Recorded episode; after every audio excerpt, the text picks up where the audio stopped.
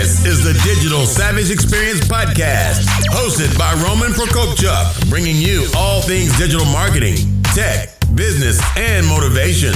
What's stopping you from becoming relentless in all aspects of life? Are you ready to become a digital savage? Let's get into today's episode.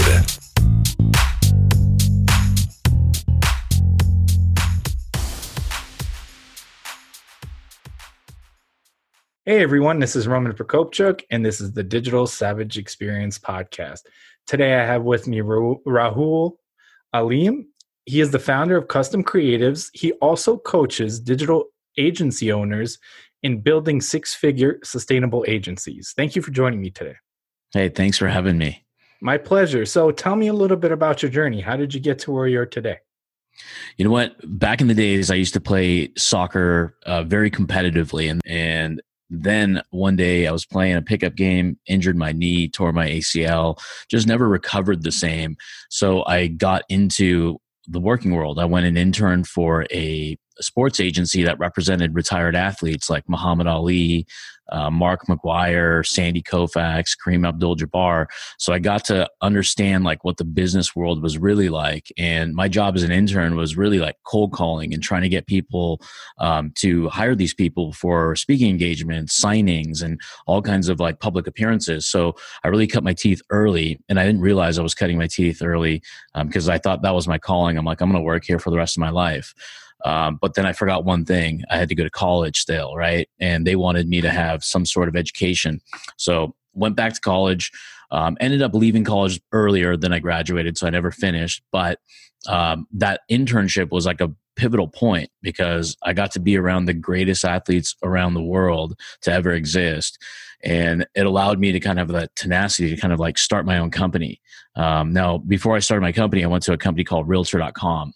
And I was on the sales floor, and I was probably, there was 120 salespeople, and I wasn't even in the top 120. There were probably like the admin people were better at sales than me. So I started grinding, started listening to the best people on the floor, learning from the managers, staying late, working weekends, reading books, just on sales. And then next thing you know, I went from out of the top 120 to the top 10 in a matter of a few months. And then I left after just under 2 years to start a company called Custom Creatives. And our sole mission and our vision was to help real estate agents, because after working for Realtor.com, we saw a lot of gaps, especially in technology. And that's how we came about. We just saw a flaw and in a niche, and we went after it, and then it worked out. I mean, we didn't really know what we were doing. It was me and a partner at the time. I bought him out within the first year and a half of the company. And then next thing you know, my former employer, Realtor.com, became our biggest client 3 years after starting the business. Yeah, I think it's one of those things where you get into it's unexpected. I mean, right now with the global, situation, people really losing their jobs or in situations where they may need to pivot, or like you said, they may have thought they're going to go into athletics, and then they have a career-ending injury, and it's one of those things. It's like, do you feel bad about like for yourself or your situation, or do you kind of figure out what to pivot and trying to learn or figure out what's also you're passionate about? So not everyone has the luxury of doing what they're passionate about in terms of getting paid for it. So I think it's important when you figure out or you become something good at, that kind of coincides as well. And I think it's important that you kind of niche down. Obviously, some companies and some agencies serve a clientele in different industries, but I think as a result of working at Realtor.com, you saw there was a need in that industry and you capitalize on it. So I think that's an awesome strategy as well. Yeah, that was super helpful, just because when I left the company, I left with good graces. I never burned a bridge. That was something I learned from my family and the values they brought me up with. And that was just a godsend for us, just because we were able to kind of just like call the real estate agents. We had their blessings that we were endorsed by them. If people ever asked about who we were, that was early on in our careers. And next thing you know, I mean, just the best relationship we could possibly have, and the best kind of like compliment we could have had was them hiring us as their official like quote unquote marketing vendor. Yeah, that's awesome. I mean, I worked for different companies moving up where it was very niche. So like the legal vertical, so small, medium, large size law firms across the country, then pharma and life sciences, financial services. And I think I learned something from each of those that I can take and apply to different industries that may not be doing that specific strategy, but it would work there too. So I think it's important to, whatever you're learning, not be afraid of trying it, or at least figuring out if it makes sense from an audience standpoint, from an ROI standpoint for your client or campaign, because there's a lot of things that people are afraid of trying, but it will work and you can get great results just because no one did it in that industry before. Yeah, like I'm a big fan of like fail fast. And like, quite frankly, when I started doing like our services for real estate agents, now we work a little bit more broadly with a variety of industries, but we didn't know what we were doing. Like we didn't know exactly how to fulfill what problems we'd run into. I mean, heck, when we're starting a company, we're like, we got to get the internet, because everything was given to us, like systems, trainers, anything you needed was just like at a snap of your fingers and you got it. So starting the business was like definitely interesting in the sense that honestly, we had no clue what we were doing. We didn't have designers, developers, or anything, but that was part of our product suite. We just went out and said, hey, would you buy this from us if we fulfilled it? And here's what potential pricing would be, and here's what the outcomes would be. And people were saying yes. So we're kind of like preceding the market. And then we'd call them back a couple days, a week later, and just say, hey, we're actually going forward with this. We just need to get payment from you. We're going to have you as a beta client. And then we launched it. And then we just went on Google, found some developers, designers, and then we just partnered with them. They were our contractors. And then as we started getting volume and a lot of clients, that's when we started to hire in-house. So we just controlled our costs. We didn't really stress out about, can we do it? Can't we do it? We just had the tenacity to think like, we'll just figure it out. Because I remember, like, I'll probably butcher this, but I remember Mark Cuban once said, like, he would just, his answer was always yes. It was just like, if he thought he could figure it out, the answer was yes. And I remember hearing that, and I'm like, you know what? I'm just going to say the same thing, yes. And then we'll just figure it out, because we can just stay up all night and not sleep until we got a solution, because we felt like we were onto something at the time, and it worked out really well for our favor. Yeah, I agree. And I think building or scaling an agency, if you do say yes, you have, like you said, you can use contractors. Obviously, there's a lot of talented people in the US and globally in terms of a global market that put out good work that you can utilize and then scale as you see fit to either outsource and grow that outsource team or bring certain key accounts or everything in-house. So it's like you're in control of your own destiny. 100%, I agree. So what motivates you to succeed? Obviously, those motivations may have changed over time, but what currently motivates you to succeed? You know what? I mean, just wanting to be better. I think like that's one of the, once you reach a goal, you want to reach another goal. And I've been running an agency for about 15 years now. So not only my next goal is to kind of like allow somebody else to steer the ship. And while I kind of have multiple streams of diversified income that my agency allowed me to kind of build. I've been able to build into like an investment portfolio, real estate portfolio, and other streams. So that's really kind of at the heart of it all. We work so hard. We help so many clients. We hire and employ a great team. And that goes for all the agencies and all the business owners out there. But what motivates me is just kind of getting to that next level and freeing up more and more time. But then essentially when you free up more time, you just do bigger and different things. Yeah, I agree. And is that decision because like it's the right decision, or is that because you're comfortable now kind of giving the reins to someone else? Because I know starting a company or as you go, I mean, it's your baby. So you don't want to necessarily let go. You want to manage everything. You want to be part of everything. So is it just because of, you know, you want to move on to the next thing and you've kind of like done other things, invested in other things and have other passions? Or is it like you're ready, you're comfortable, and you're kind of good to go? You know what? I think I'm ready, and I've built a team around me that also feels ready. And we've been planning for this for about a year. So, I mean, I've kind of been vocal about it saying, hey, my job is to kind of be away from the team as much as possible. So I've done my best to kind of take away that entrepreneur hat and not micromanage and want it all and be just all in the day-to-day grind to allow the team to kind of succeed and be creative and make their own mistakes. Around like my leadership and my partner's leadership. And that's kind of what we've been planning for in the recent months more and more, is how to get myself out of it so I can kind of take a step back. And I don't mean I'm going to be leaving my own agency. It just allows the team to kind of run it without my day-to-day mentorship or leadership. Yeah, that's kind of like the ideal situation. So what's one thing you may have seen as a weakness in yourself in the past that you've turned around and utilized as a strength today? You know what? It was a strength and it became my weakness. Like when I was playing sports, I was the captain for many years and I got to lead the team. And then when I started my company, I almost treated it like I was Allen Iverson, kind of like a one-man show. Just give me the rock and I don't need anybody. So I think that was my original weakness, was my aggression to want to just do things flawlessly, perfectly, and didn't allow other people the time and space early in my career. So that weakness, just being a one-man show, and it came about. I had about 15 or so people in my local office and about 18 or so overseas. And my director of marketing put together this little game. And he's like, well, if you guys could pick an athlete that you would compare yourself to, what would it be? And he had already written down Allen Iverson as my choice. And he thought I was going to pick like Kobe Bryant, like just for my own like leadership, because I was our favorite player. But that kind of opened everything up to say, hey, you need to be a team player. These are people that are working their asses off for you. You got to give back. You got to give them the rock. Let everybody be free. So that was kind of my first weakness that I really, probably the hardest weakness that I had to overcome, which is a big ego shot where people are telling you like, hey, by you doing it alone or thinking you need to do it alone, you're hurting the whole team. Yeah, I agree. I think as a leader, it's hard to do sometimes, and you want to kind of take everything on and own everything.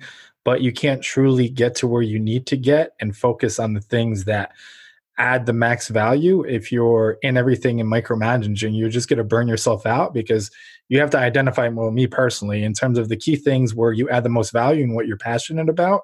And then everything virtually in one way or another can be delegated out to someone. There's a lot of stuff that can be automated. There's a lot of things where you can find other people just as experienced as you to undertake that, where you focus on either whatever your passions are, whatever that biggest needle move for your business is, or obviously if you have the ideal situation where it's both. Yeah, totally. And just overcomplicating things is something that can easily come up. And it's just really taking a step back and just simplifying things. Like, what's the fastest path to your goal without putting as much friction in the middle? Because I think we forget that simplicity is the best, and complexity makes it obviously much more difficult and challenging. And the Costco Kirkland CEO said something about his Costco warehouses, where he's like, I spent millions of dollars just making our warehouses look this simple. And that's really kind of the business model, is like, how can we add simplicity to what we're doing every day, just so more people can succeed and we can succeed faster, whether it's like hiring people, having a simpler onboarding process, to executing for a client, because like we always want to get complexity in the way. But then when we go back to what we should have done, which is a simple process with a simple checklist, then we have a higher degree of success.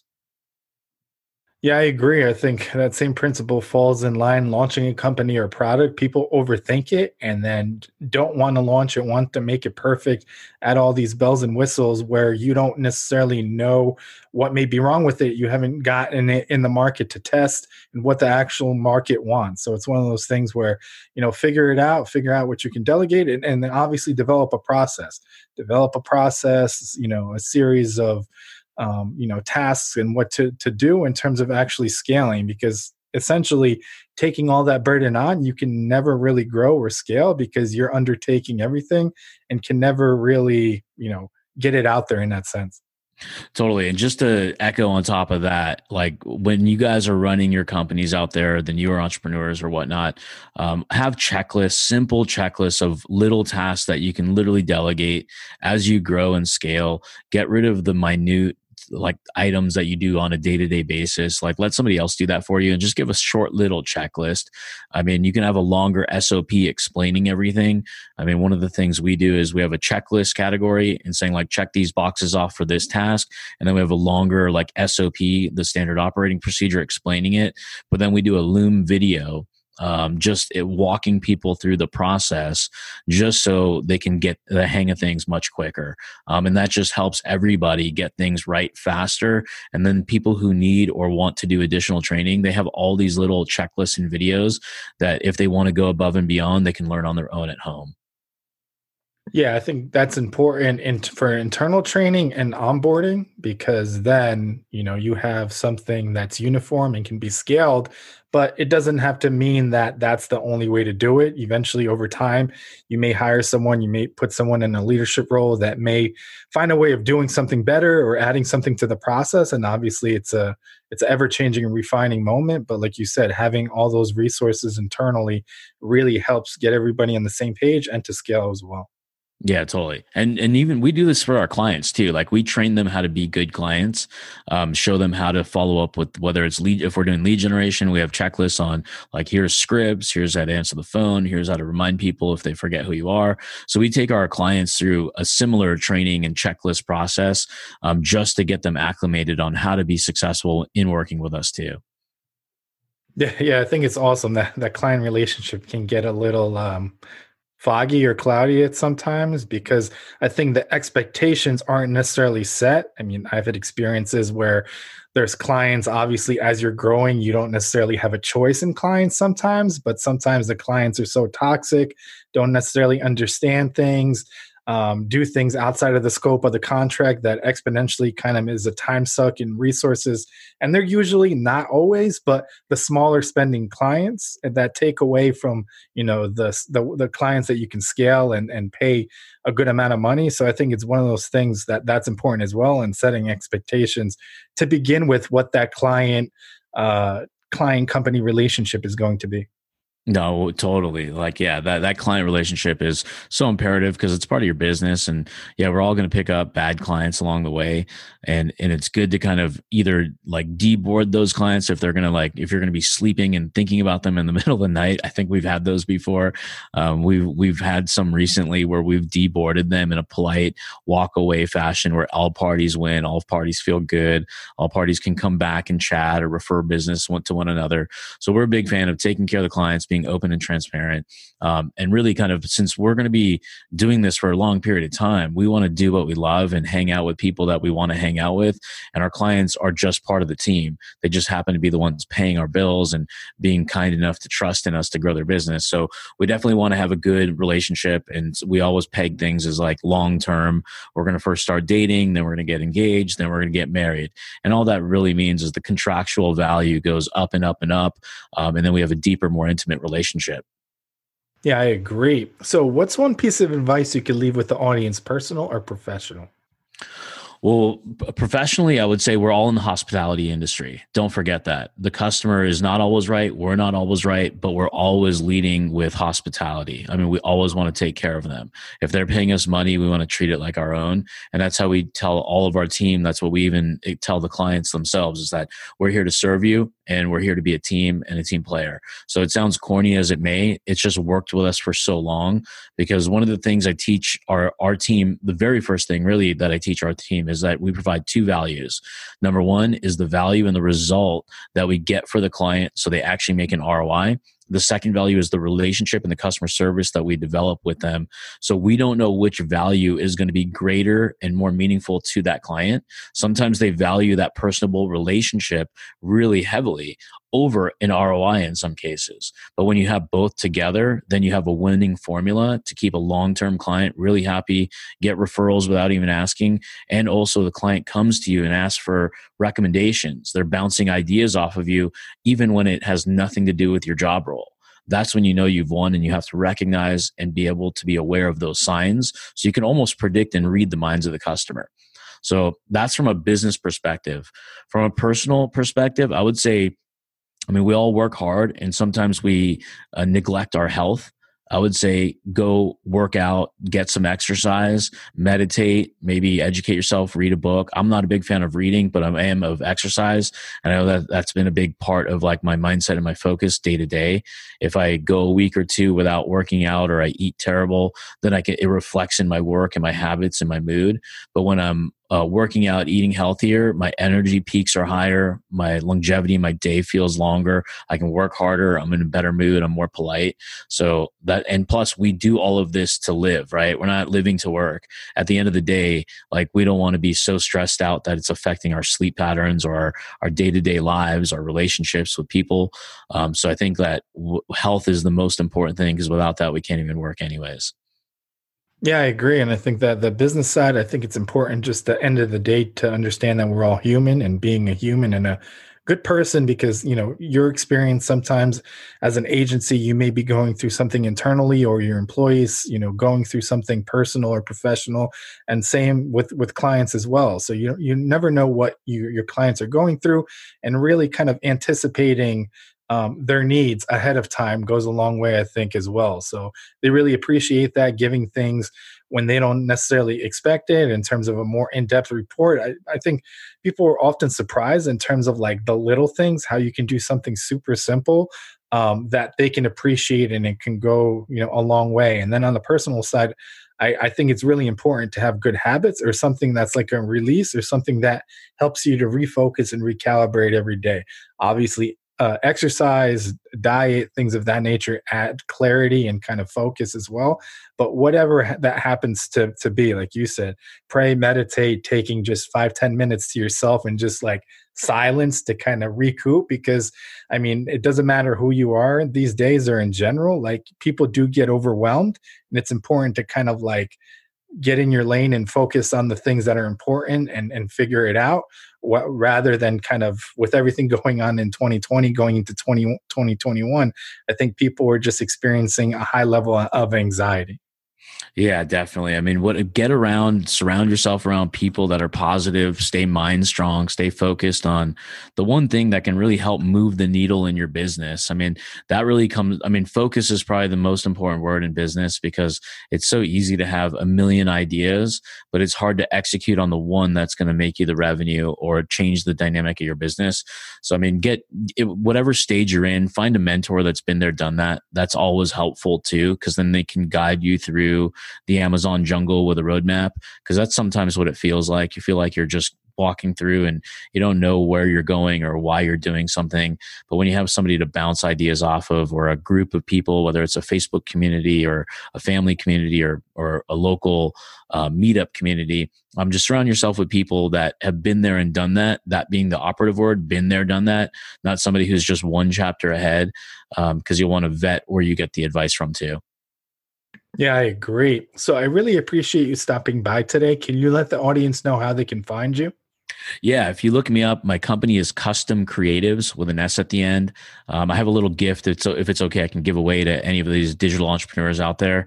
If you go to customcreatives.com/win, that's WIN, there's a little button at the top. There's no opt-in required. You can get a little funnel map if you're running ads or your marketing agency. That'll be super helpful. And you can see like a little example of a teaser video that you can possibly even do for your own business to kind of get that in front of your ideal customer, so you can win more business for yourself as well.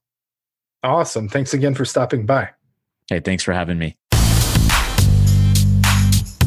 This podcast has been brought to you by Nova Zora Digital. Find out how Nova Zora Digital can help your company grow online. Learn more at novazoradigital.com. Until next time, all you digital savages.